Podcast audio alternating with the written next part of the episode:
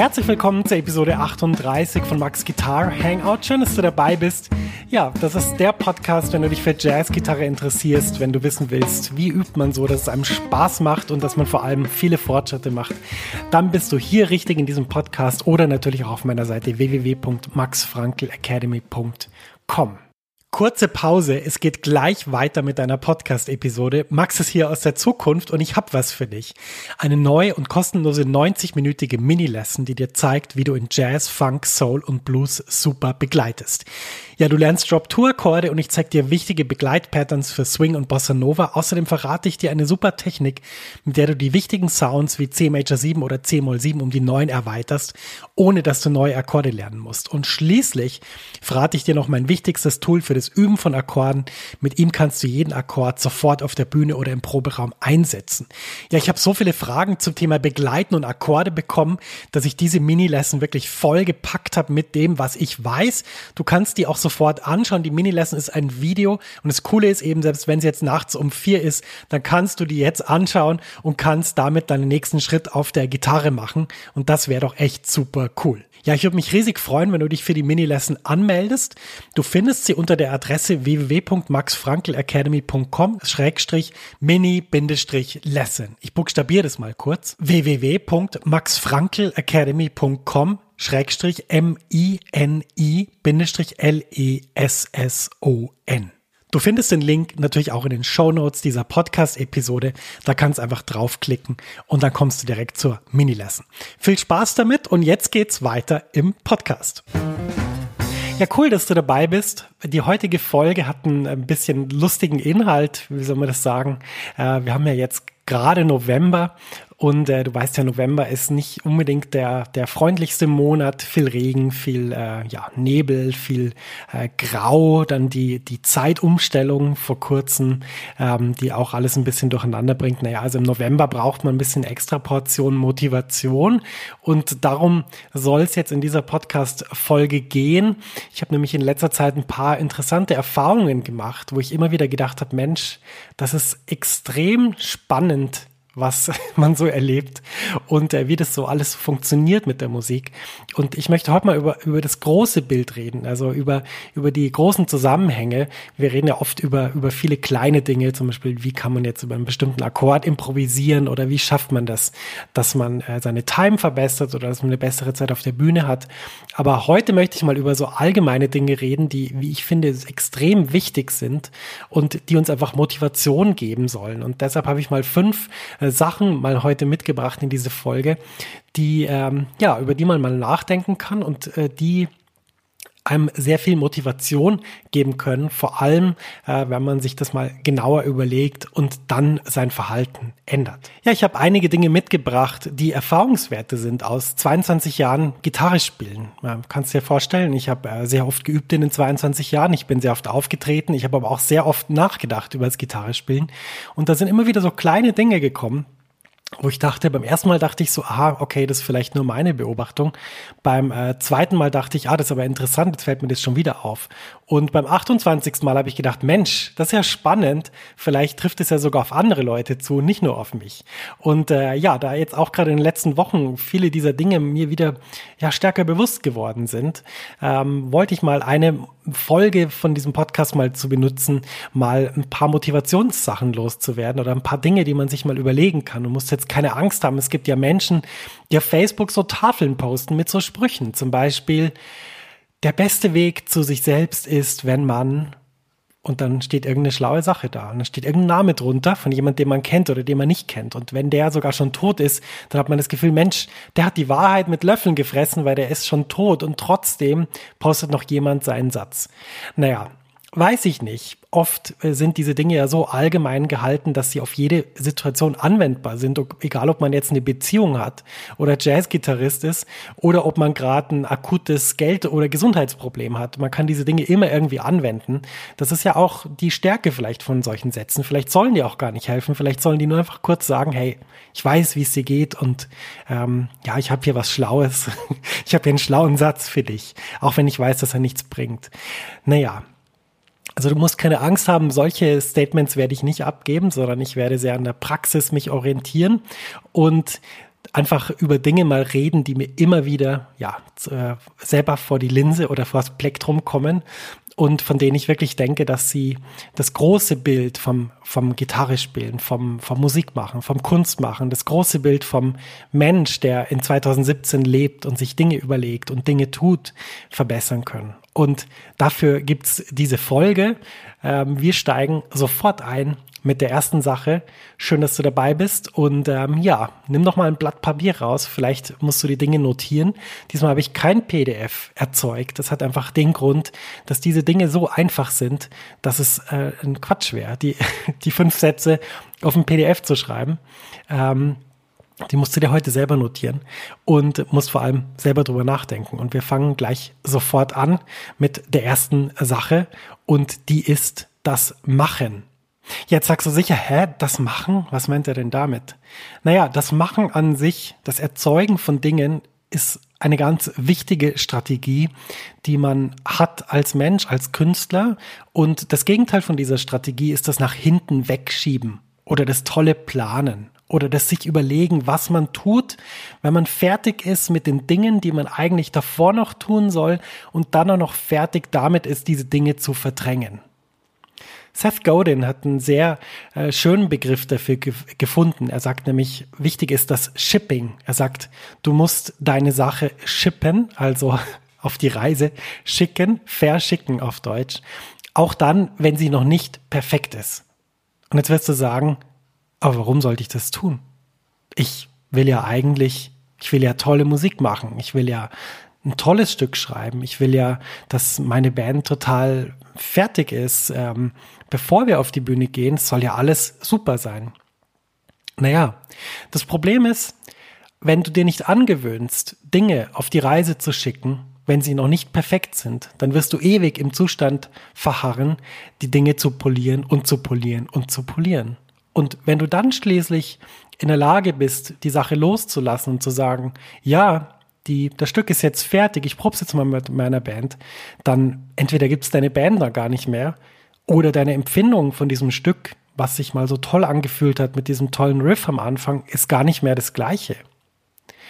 Und dann ist es ungut, weil dann hast du an was gearbeitet und du kannst es eigentlich gar nicht mehr guten Gewissens an die Öffentlichkeit bringen.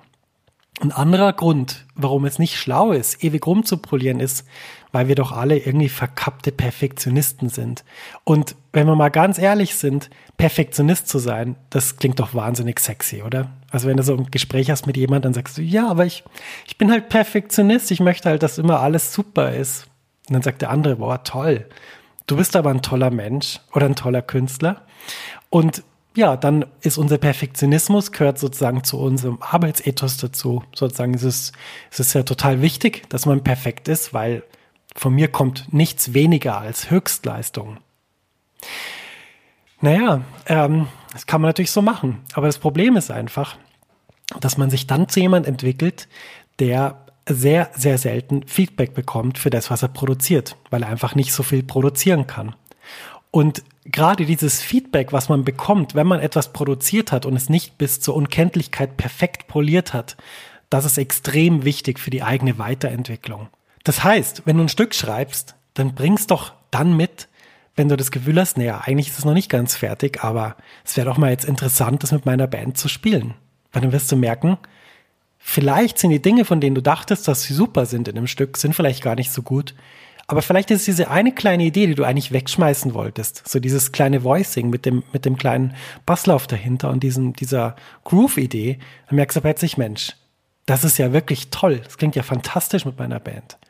Oder vielleicht kannst du auch mal versuchen, deine Meinung in Form von Blogartikeln, so wie ich das mache, oder in Form von Podcasts früher zu veröffentlichen, so dass die Leute darauf reagieren können.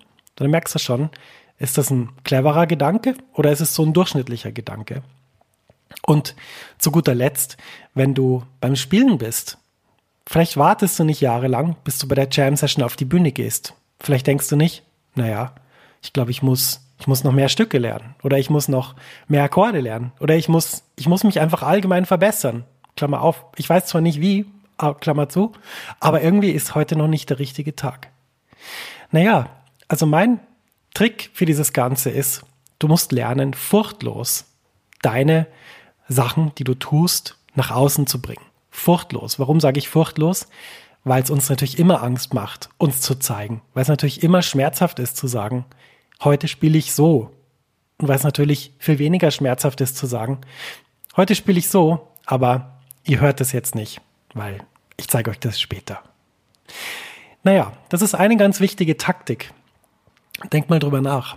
Vielleicht kannst du erreichen, dass du grundsätzlich jemand bist, der die Dinge, an denen er arbeitet, nach außen trägt, der die Dinge schnell nach außen trägt und der dann schaut, was passiert. Und der nicht so viele Gedanken sich macht über, wie man Dinge verschieben kann oder nach hinten verschieben kann. Und der einfach grundsätzlich jemand ist, der nach außen geht. Ich glaube, gerade als Künstler, als Musiker, ob du das jetzt Vollzeit als Beruf machst oder ob du das als Hobby machst, das nach außen zu tragen, was man macht und wie es ist, das ist immer das Schönste. Du wirst merken, selbst wenn es noch nicht perfekt ist in deinen Augen, dann hat es vielleicht was ganz eigenes, was die Leute extrem schätzen.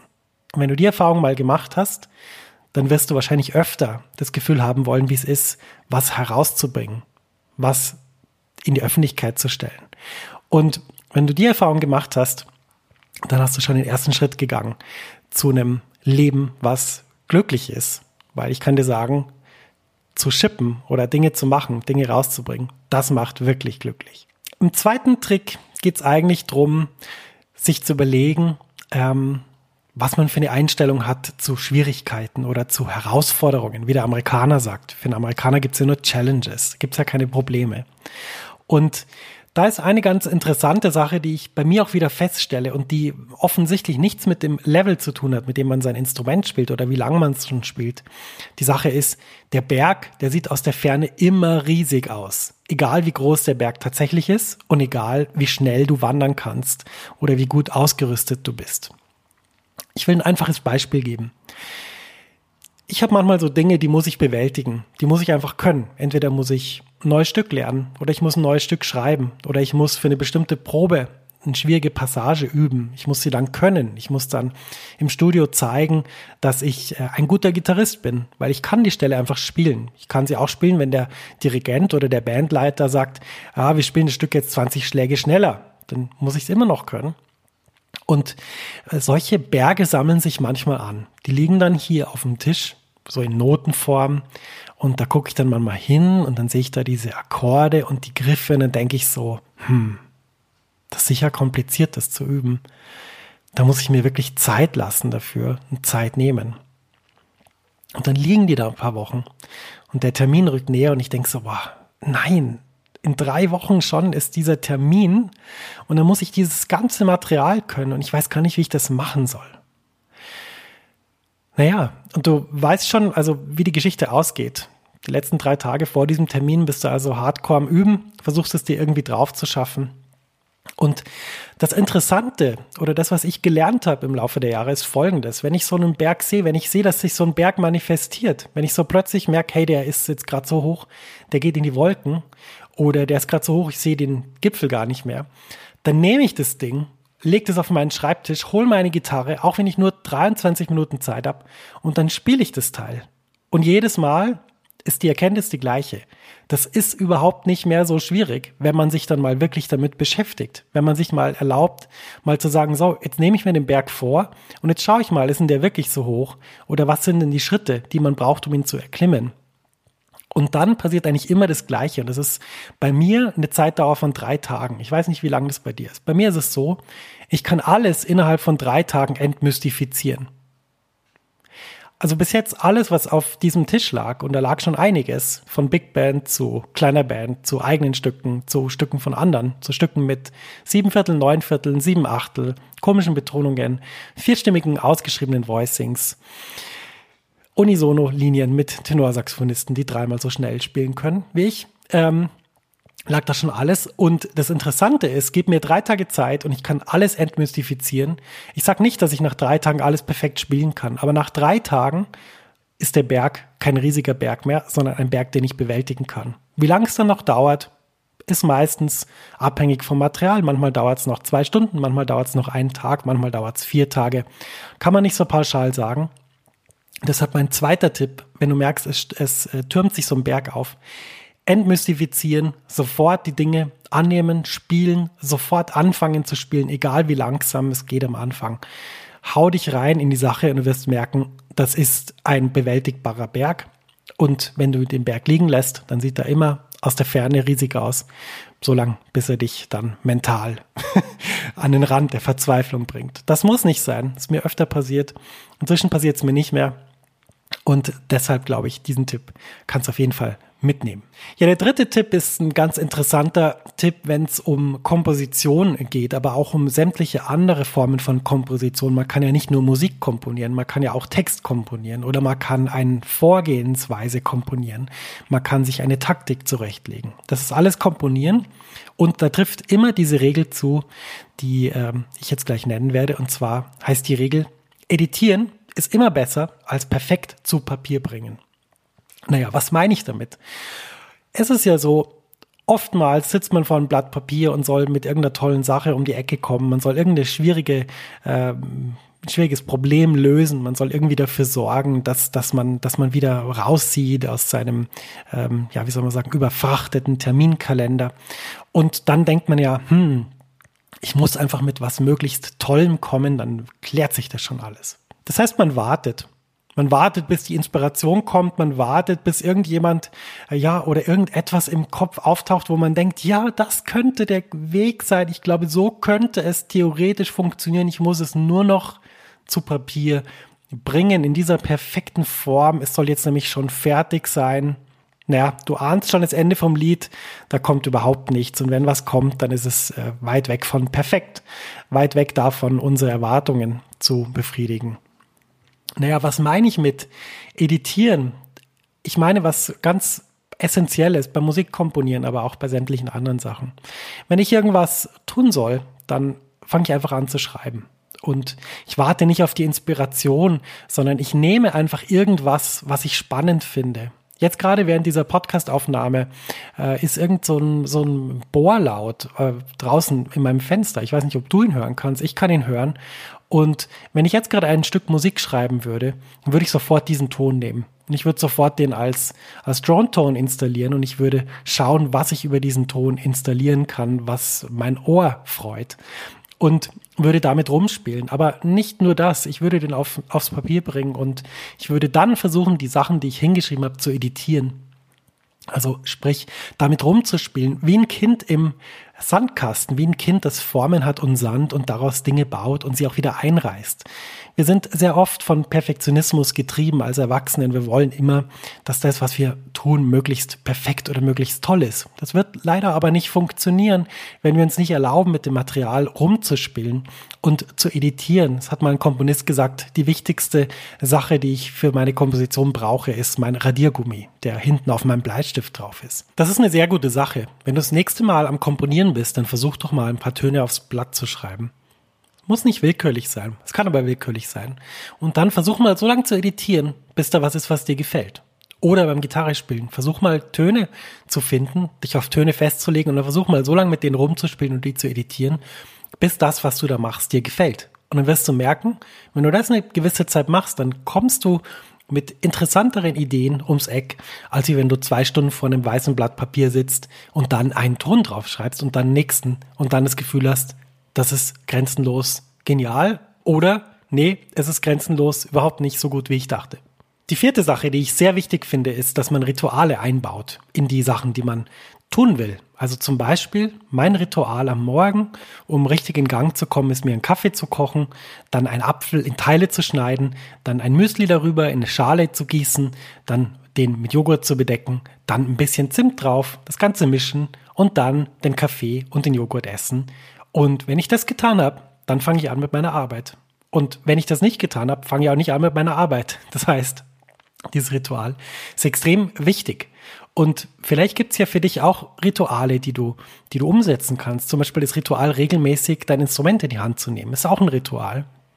Und du könntest auch überlegen, was du denn brauchst, damit dich das Spielen eines Instruments glücklich macht. Vielleicht brauchst du bestimmte Rituale. Vielleicht ist dein Ritual, jeden zweiten Tag über einen Jam-Track zu improvisieren, mit deinem besten Sound, so dass es dir Spaß macht, ohne zu überlegen, was du verbessern kannst, sondern einfach nur zu spielen. Vielleicht hast du auch ein anderes Ritual, zum Beispiel, dass du regelmäßig neue Musik komponierst, dass du dir überlegst, wie soll mein Sound sich in Stücken manifestieren und wie soll meine Band diese Musik interpretieren. Vielleicht ist das ein Ritual, was für dich wichtig ist, damit du glücklich wirst als Musiker.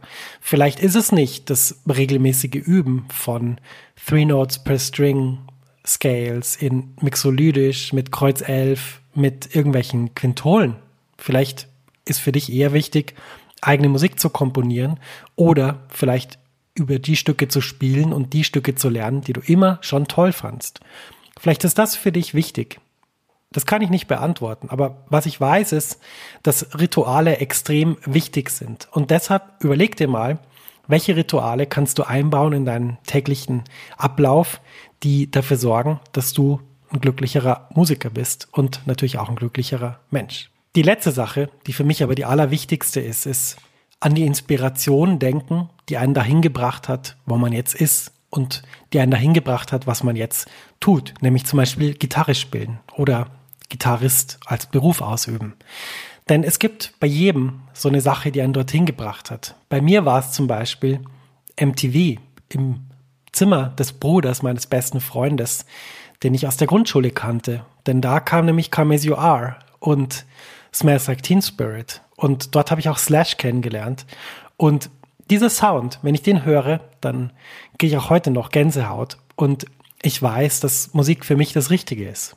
Natürlich waren das nicht die einzigen Inspirationen, aber das ist ein Punkt, an den ich zurückdenken kann. Und wenn ich mit irgendwas konfrontiert bin, was sehr schwierig ist, zum Beispiel damit, dass ich nicht so spielen kann, wie ich möchte, weil ich irgendwie jetzt geübt habe, aber es klingt trotzdem noch nicht so, wie ich will. Oder wenn ich nicht ganz zufrieden bin mit, mit wie bestimmte Musik abläuft oder über meine Rolle in der Musik oder über meinen Sound, weil ich über einen Verstärker spielen muss, der mir mehr Schwierigkeiten macht, als er mir Freude bereitet, dann denke ich an diesen Ort. Dann denke ich an den kleinen Max, der da äh, sich überlegt hat, Musiker zu werden und der das so toll fand, dass er das alles in Kauf nimmt. Die schwierigen Dinge, die Dinge, die Mühe brauchen, die Arbeit brauchen, die Zeit kosten.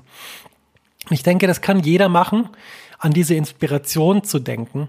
Und ich bin sicher, dass wenn du an diese Inspiration denkst, was auch immer sie ist, dann wirst du merken, wie du wieder so, ein, so eine neue Energie bekommst, so eine frische Energie. Und wie du merkst, du kannst alle Situationen, die schwierig sind oder mit denen du konfrontiert bist, die kannst du bewältigen, weil du hast da was in dir, was dir so klar sagt, dass das, was du gerade machst, das Richtige ist dass die Schwierigkeiten nur ein ganz, ganz kleiner Hügel auf der Bergtour zum Mount Everest sind, falls du dort mal hingehen willst.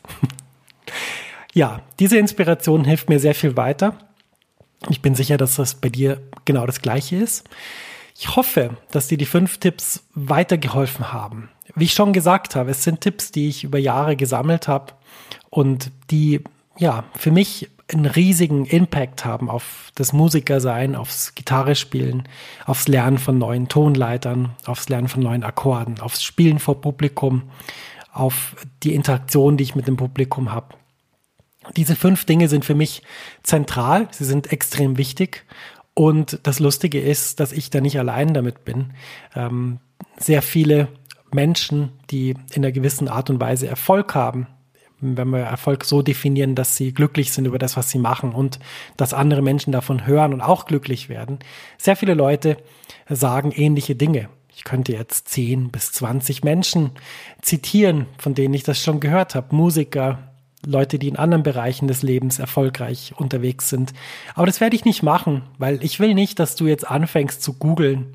Was sagt denn Seth Godin über, über das Editieren? Oder was sagt denn wer auch immer, über was auch immer, sondern ich will, dass du dir diese Dinge jetzt auf den Zettel schreibst und dir überlegst, wie du die umsetzen kannst. Und dafür wünsche ich dir viel Erfolg und ich freue mich, wenn wir uns zur nächsten Podcast-Folge wiederhören. Und wenn du irgendwelche Fragen oder Anregungen hast, dann kannst du die natürlich jederzeit an max at maxfrankelacademy.com schicken. Vielen Dank fürs Zuhören und bis zur nächsten Episode. Dein Max. Thank you.